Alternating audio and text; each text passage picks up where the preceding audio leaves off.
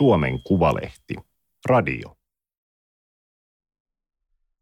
Tarja Halosen presidenttikauden tarina on hyvä aloittaa vaali-illasta sunnuntaista 6. helmikuuta 2000.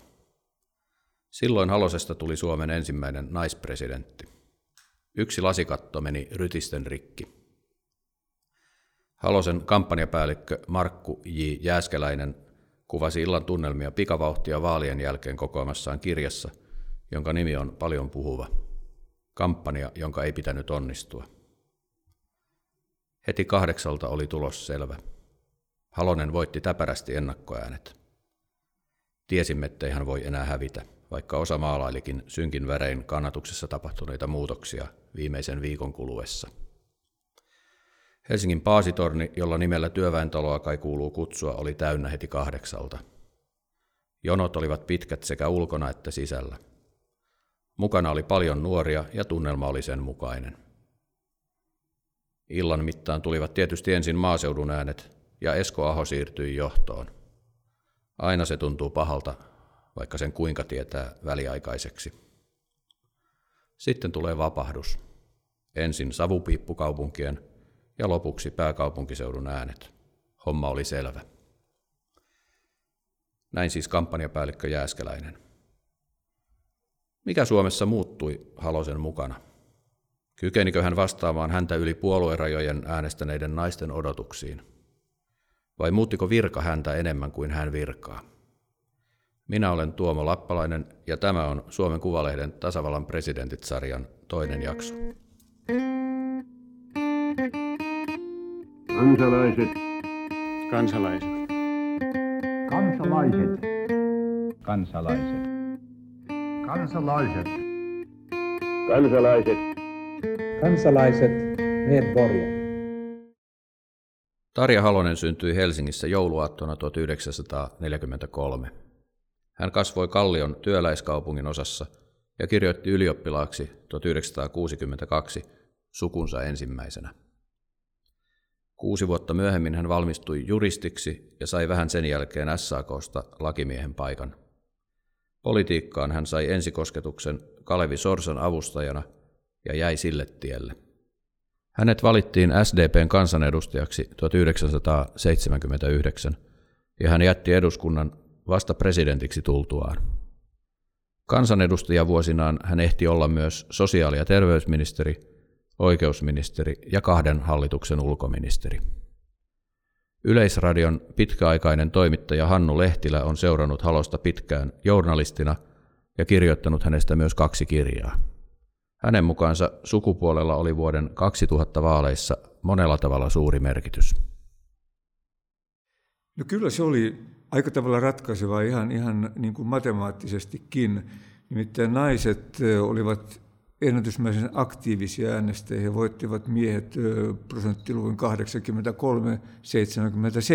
83-77. Ja, ja toinen asia on se, että, että ennen Halosta oli ollut kymmenen miespresidenttiä, että oli tavallaan jo niin kuin naisen vuoro sitäkin kautta. Siinähän oli, oli itse asiassa niin kuin ehdolla kolme naista, oli, oli Riitta Uosukainen, Heidi Hautala, Elisabeth Rehn ja Tarja Halonen. Ja, ja vielä sillä syksyllä, siis ennen vaaleja 1999, niin, niin Riitta Uosukainen johti kalluppeja hyvin reippaasti. Ja, ja tuota, sitten näitä naisia saatiin, me saimme vertailla heitä televisiokeskustelussa ja muissa tällaisissa tilaisuuksissa. Ja sitten ennen joulua oli sellainen sellainen tuota, ratkaiseva keskustelu, jossa puhuttiin ulkopolitiikkaa. Tarja Halonen on ollut sitä ennen jo viisi, viitisen vuotta ulkoministerinä, Esko Aho oli sitten toinen entinen pääministeri, ja, ja nämä kaksi erottuivat sitten tästä muusta joukosta niin, että Tarja Halonen tällä osaamisellaan, ulkopoliittisella osaamisellaan niin kuin selvästi nousi yli näiden muiden naisehdokkaiden. Tasavallan presidentit. Toisella kierroksella Halonen ja keskustan Esko Aho jakoivat uudelleen kokoomuksen Riitta Uosukaisen ja RKPn Elisabeth Rehnin yhteensä 630 000 ääntä. Usein toistettu käsitys on, että Halosen voiton ratkaisi ennen kaikkea pääkaupunkiseudun nuorten kokoomuslaisten naisten siirtyminen hänen taakseen. Presidentin virkaan liittyy paljon symboliikkaa ja Halosen valinnasta tuli automaattisesti myös sukupuolten tasa-arvon symboli. Mutta onko sukupuolen merkitystä korostettu Halosen kohdalla liikaakin? Professori Maria Lähteenmäki on tutkinut suomalaisen naisliikkeen historiaa monesta näkökulmasta. Hän nostaa puolueen sukupuolen edelle Halosen menestyksen selittäjänä. Siis Demarithan oli suurin puolue edellisissä vaaleissa, eduskuntavaaleissa voittivat. Ja sitä kautta katsottuna niin Halonen edusti nyt tässä tapauksessa oikeaa puoluetta. Puolue tai liike tai luokka oli Haloselle itselleenkin ollut pitkään tärkein viitekehys. Niiltä osin, kun mä pystyin havainnoimaan ja olen jälkikäteen lukenut sitten hänen kaikki tekstinsä, mitä hän on kirjoittanut 80- ja 90-luvulla. Tosin hän on kirjoittanut äärimmäisen vähän. Se on häkellyttävän vähän paikallislehtiin, Kallion kaupunginosan paikallislehtiin ja tämän tyyppisiin demareiden pikkulehtiin. Niin siellähän oli kyllä aluksi sellainen, on hyvin vahvasti sellainen, että kyllä se luokka on kuitenkin ennen tätä sukupuolta, mikä aina työväenliikkeessä on ollut, vielä 90-luvullakin. Mutta pikkuhiljaa se alkoi kääntyä ja en tiedä, olisiko juurikin ollut tämä presidenttikausi, joka – ja sen kokemukset, että se pikkuhiljaa alkoi tulemaan se sukupuolen merkitys vahvistuneissa puheissa. Hanu Lehtilä arvioi, että itse presidentin tehtävässä sukupuolesta ei ollut Haloselle juuri hyötyä. No mä luulen, että, että, että se vaaka kallistuu kyllä enemmän haittojen puolelle, koska, koska Suomen hallintokulttuuri on hyvin, se on vähän tämmöinen tsaristinen perinne ja se on hyvin miehinen, se on hyvin tällainen tällainen maskuliininen ja, ja siellä niin kuin kabineteissa ja suljettujen ovien takana on, on totuttu tekemään niin kuin miehistä politiikkaa miehisin, sin, miehisin tavallaan keinoin tai, tai tavoin, siis tapakulttuuri tyyppinen, että, että kyllä Tari Halonen meni tällaiseen, tällaiseen hyvin niin kuin miehiseen kulttuuriin mukaan ja korvat luimussa – siellä sitten varmasti joutui olemaan. Hän, hän kävi tavallaan sellaisen ensimmäisen koulun jo ulkoministerinä ollessa, kun hän meni ulkoministeriöön, niin, niin sehän on myöskin tällainen, tai oli silloin hyvin miehinen paikka ja, ja arrogantti paikka vielä kaiken lisäksi, ja sitten tällaista naista, jolla ei ollut ulkopoliittista merittiä, siis tällaista niin kuin elitististä merittiä siitä, niin, niin hän siellä kyllä koki tämän, tämän naiseutensa aika tavalla hankalaksi. Pystykö Halonen millään tavalla, se kausi kesti kuitenkin 12 vuotta, niin muuttamaan tätä miehistä hallintokulttuuria?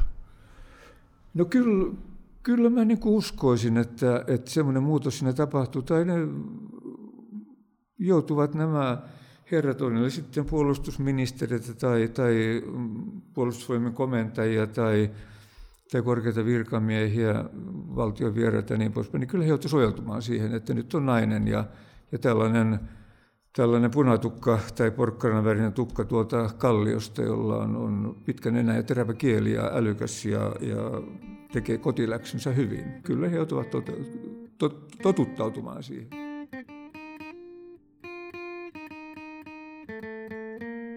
Kaikille ei työskentely Halosen alaisuudessa ollut aina helppoa. Julkisuudessa herkuteltiin tarinoilla äkkipikaisesta presidentistä, joka simputti alaisiaan ja jyräsi oman kantansa läpi vastaväitteistä välittämättä. Osa Haloseen yhdistetyistä piirteistä oli sellaisia, joita miehiin liitettyinä olisi pidetty puoli ihaltavina kovan jätkän ominaisuuksina.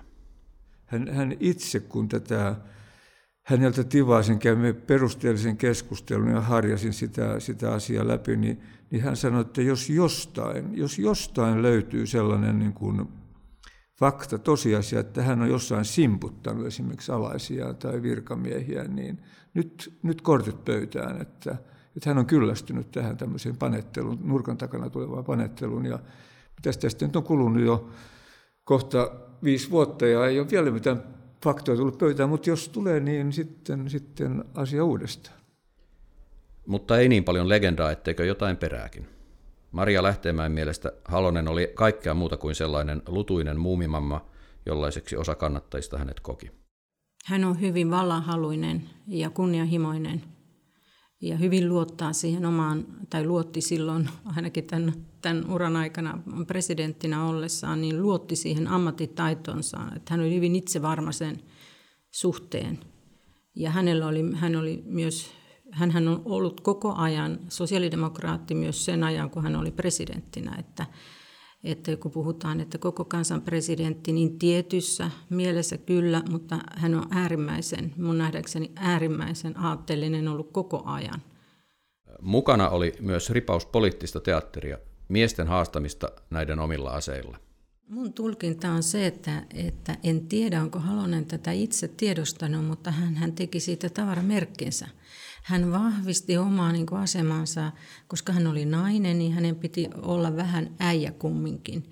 Ja hän niin kuin otti vallan, että hän, hän voi myös nakella ja sanoa ja, ja heitellä ja, ja, ja lait, jakaa ihmisiä tota, eri kasteihin, että toiset on lampaita ja toiset kyykäärmeitä.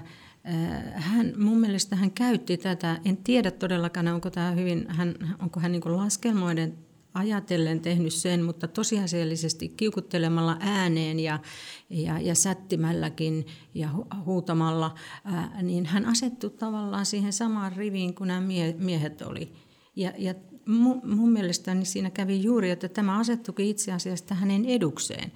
Iso osa suomalaisista on sitä mieltä, että kaipaa niin kuin vahvaa johtajaa, kaipaa sitä isää, joka sanoo kovasti. Ja tavallaan siirtymällä pikkusen tämmöiselle miehisen tavan, tavan mukaiselle puhumismuodolle, niin Halonen itse asiassa teki sitä vähän uskottavamman. Tasavallan presidentit. Kun Halonen aloitti presidenttinä, samana päivänä Suomessa tuli voimaan uusi perustuslaki. Siinä presidentiltä siirrettiin paljon valtaa hallitukselle ja eduskunnalle.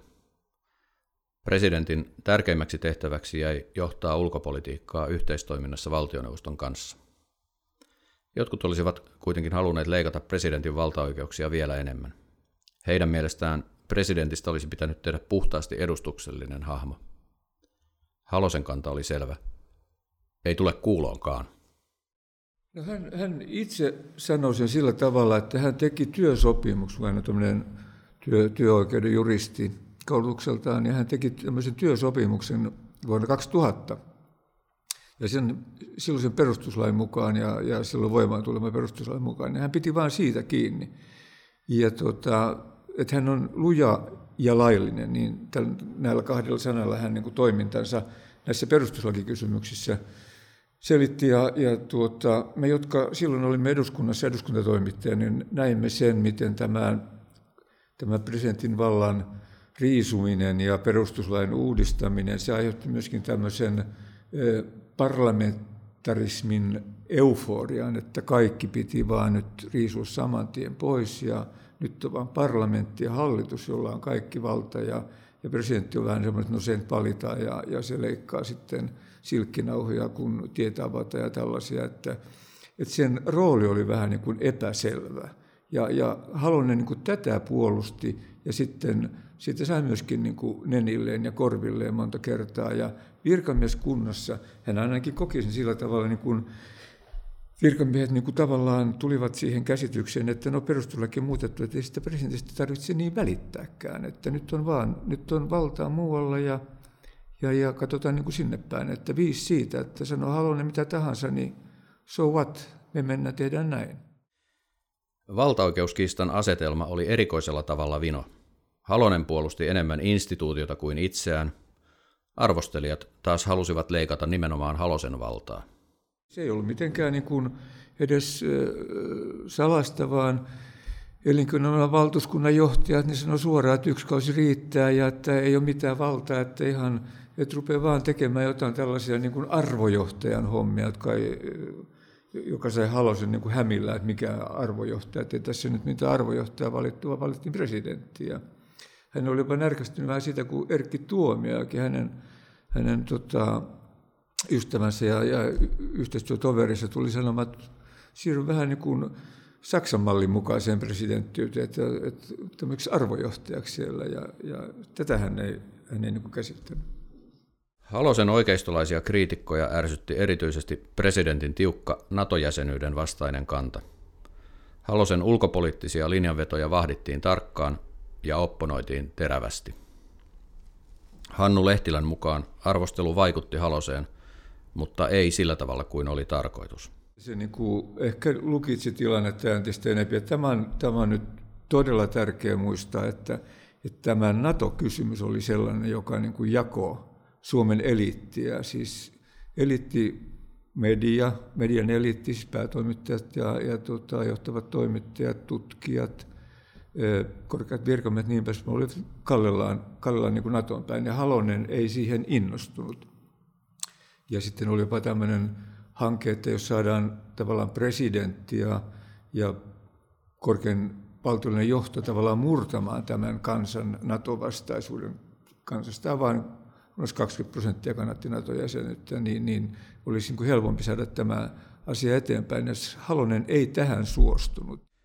Vaikka Halonen oli taustaltaan sosiaalipoliitikko, pahojen puheiden mukaan suorastaan sosiaalitantta, hän selvästi viihtyi presidentin kansainvälisessä roolissa. Kun EU-asioista vastasi hallitus, presidentille jäivät työnjaossa EUn ulkopuoliset maat. Tätä reviiriään Halonen varjeli lähestulkoon mustasukkaisesti. Hän oli kaksi, kaksi tota, suurvaltajohtajaa, George V. Bush ja Vladimir Putin. Ja mä luen tästä viimeisestä kirjasta, Tari Halonen. Hän itse kuvaa näin, että Bussin ja Putinin vitsit olivat yhtä suorasukaisia kuin kotona Kalliossa. Tulin heidän kanssa hyvin juttuun. Että, että siis oli niin kuin tällainen, tällainen tota, tämä kanssakäyminen sitten niin kuin kansainvälisillä foorumeilla, ja, ja tota, joka tietysti kertoo siitä, että hän suorasukaisena juristi-ihmisenä niin kuin meni asian ytimeen ja niin kuin Kaalilla sanoi, että se saattoi olla kovakin yhteenotto esimerkiksi Putinin kanssa ja, ja tota, lyötiin nyrkkiä pöytään ja ehkä vähän, vähän kovempiakin sanoja käytettiin, mutta sitten tämä naiseus tuli niin kuin neuvottelujen lopuksi, että sitten oli semmoinen niin kuin pehmeä, pehmeä lasku, että mentiin taas sitten niin kuin arkeen tavallaan pehmeän kautta, kun oli vaikeat asiat käsitelty niin kuin, kuin, kuin kovan kautta. Halosen kohdalla 12 vuoden presidenttikausi pitää oikeastaan jakaa kahtia, vuoden 2006 vaaleja edeltävään ja niiden jälkeiseen aikaan. Ensimmäiset kuusi vuotta olivat yhtä juhlaa. Suomella meni hyvin ja Halosen suosio hipoi pilviä. Toinen kausi oli sen sijaan täynnä vastoinkäymisiä sekä maalle että presidentille. Halosella ne alkoivat oikeastaan jo uudelleen valinnasta, joka meni yllättävän täpärälle. Tämä tuloshan oli varmaan Haloselle todella pettymys. Ja juuri tämä pettymys tietyllä tavalla heijastui koko siihen tulevaan kuusivuotiskauteen. Hänellähän oli niin valtavat ne kannatus- ja tukiluvut vielä koko ajan, kun mitattiin kallupeissa, että miten kansa häntä arvostaa, niin nehän olivat todella, niin kuin muistamme, hyvin korkealla. Ja, ja, ja ehkä hän ajatteli, että se on vähän läpihuutojuttu, että hän menee, että hän uhrautuu nyt tässä tälle toiselle kaudelle. Että hänellähän on ollut vähän sellainen mm, ajattelu, että hän uhrautuu ikään kuin kansan hyväksi ja, ja, ja sitten kansa oli tavallaan niin kuin vähän pettänyt hänet, kun hän ei päässytkään. Se, se on tietysti poliitikolle pikkusen nöyryttävä. Toisen kauden äh, Halonen oli koko ajan puolustusasemissa. Hän puolusti itseään hyökkäyksiltä, mitä esimerkiksi liike-elämän puolelta tapahtui. Hän kamppaili siinä vahvan pääministerin kanssa. Hän, hän kamppaili äh, presidentin oikeuksien säilyttämisestä. Hän oli koko tämä, koko tämä toinen kausi oli yhtä kamppailua tällaisten, että, että hän pysytti niin kuin sen presidentin vallan edes jollain tavalla semmoisessa muodossa, että oli itse siihen tyytyväinen. Kun taas tämä ensimmäinen kausi, niin silloin hän kiersi paljon Suomea ja oli, oli sananmukaisesti kansan presidentti ja, ja että, näitä, että tässä on selvästi tällainen niin kuin katkos, katkos tässä välillä ja, ja tota, mä luulen, että näissä sisäpoliittisissa kysymyksissä, jos ajattelee tätä jälkimmäistä puoliskoa, niin, niin hänelle yksinkertaisesti jäi jotenkin vähemmän niin kuin aikaa edes näille kysymyksille. Kerrotaan, että vaalit hiersivät Halosen ja kakkoseksi tulleen Sauli Niinistön välejä vielä myöhemminkin. Pekka Ervasti ja Timo Haapala paljastivat muutama vuosi sitten ilmestyneessä kirjassaan, että Halonen oli muun muassa estänyt Niinistön ylentämisen majuriksi. Tietojen mukaan Halonen oli siinä yhteydessä letkauttanut, että ylipäälliköksi pääsee pienemmilläkin natsoilla. Hannu Lehtilän mukaan Halonen ei kuitenkaan enää vaivaa päätään menneillä. Mä oon saanut sen käsityksen, että, että, tota, ei, ei Sauli Niinistö ollut hänelle jatkajana mitenkään kovin vaikea tapaus päinvastoin ehkä. Halonen itse kommentoi suhdettaan seuraajansa Suomen Kuvalehden Elina Järvisen haastattelussa viime syksynä näin. Mä olen ainoastaan silloin, kun mulla on erityistä syytä, siis erityistä syytä kiittää, niin silloin mä olen kiittänyt. Mm. Mm. Sen mä olen tehnyt jonkun kerran. Mun mielestä hänen ulkopoliittinen linjansa on ihan rauhallinen ja hyvä. Mm. Olen ollut antamassa hänelle tänä vuonna myöskin vihekuosit mitalin. Ja tuota, ne on ihan asialliset suhteet sillä tavalla. Mutta en mä muuten arvioi, koska mm. tuota, mä sain silloin tarpeeksi niistä. Tasavallan presidentit. Vaikka Halosella oli omat painotuksensa ja oma persoonallinen tapa hoitaa presidentin virkaa, hän edusti toisaalta monissa asioissa jatkuvuutta. Näin Maria Lähteenmäki vastaa kysymykseen, miten Halonen muutti presidenttiinstituutiota. Mä en usko, että itse instituutiota sinällään, mutta kylläkin varmaan sitä arvomaailmaa ja, ja lavensi sitä käsitystä siitä, että millainen henkilö voi olla presidentti. Ja kyllä mun mielestä hän, hän vahvisti demokratiaa. Hän oli selkeästi naispuolinen presidentti ja voimakastahtoinen ja, ja, ja tota, sai niskaansa aika paljon kaikenlaista, niin mun mielestä hän, hän kyllä sen niin kuin selvitti kiitoksin. Halosen kestävin perintö liittyy Lähtemäen mielestä kuitenkin hänen edustamiinsa arvoihin. Se suvaitsevaisuuspuhe ja, ja monikulttuurisuus ja tämän tyyppiset seikat, mitä hän korosti. Kyllähän ne jätti jälkeensä ja va, vaikka nyt maailma menee vähän toiseen suuntaan, niin mä ainakin uskon, että ne on elänyt tässä meidän yhteiskunnassa ja vahvistuneet siinä 12 vuoden aikana ja, ja varmaan pitävät pintansa vielä hyvinkin, vaikka, vaikka tuulee näin kovasti nyt tässä suhteessa maailmalta. Eli se, että esimerkiksi vähemmistöjen asema on mennyt Kyllä. eteenpäin, niin on, on osaltaan Halosen ansiota. Kyllä mä uskon näin, että koska presidenttihän tuottaa sitä politiikkaansa puhumalla ja, ja kertomalla omista arvoistaan ja niistä lähtökohdistaan, niin, ja hänellä oli valtava suosio, hän, hänen toimintansa hyväksyttiin, hänen, hänen puhetapansa, asiansa, mitä hän nosti esille, niitä kannatettiin, ja siellä oli paljon pieniä tyttöjä ja poikia, jotka kuunteli niitä puheita, ja sillä laillahan se menee eteenpäin. Että kyllä mä uskon, hän piirun verran muutti Suomeen suvaitsevampaan suuntaan. Kyllä, uskon näin. Tämä oli Suomen Kuvalehden podcast.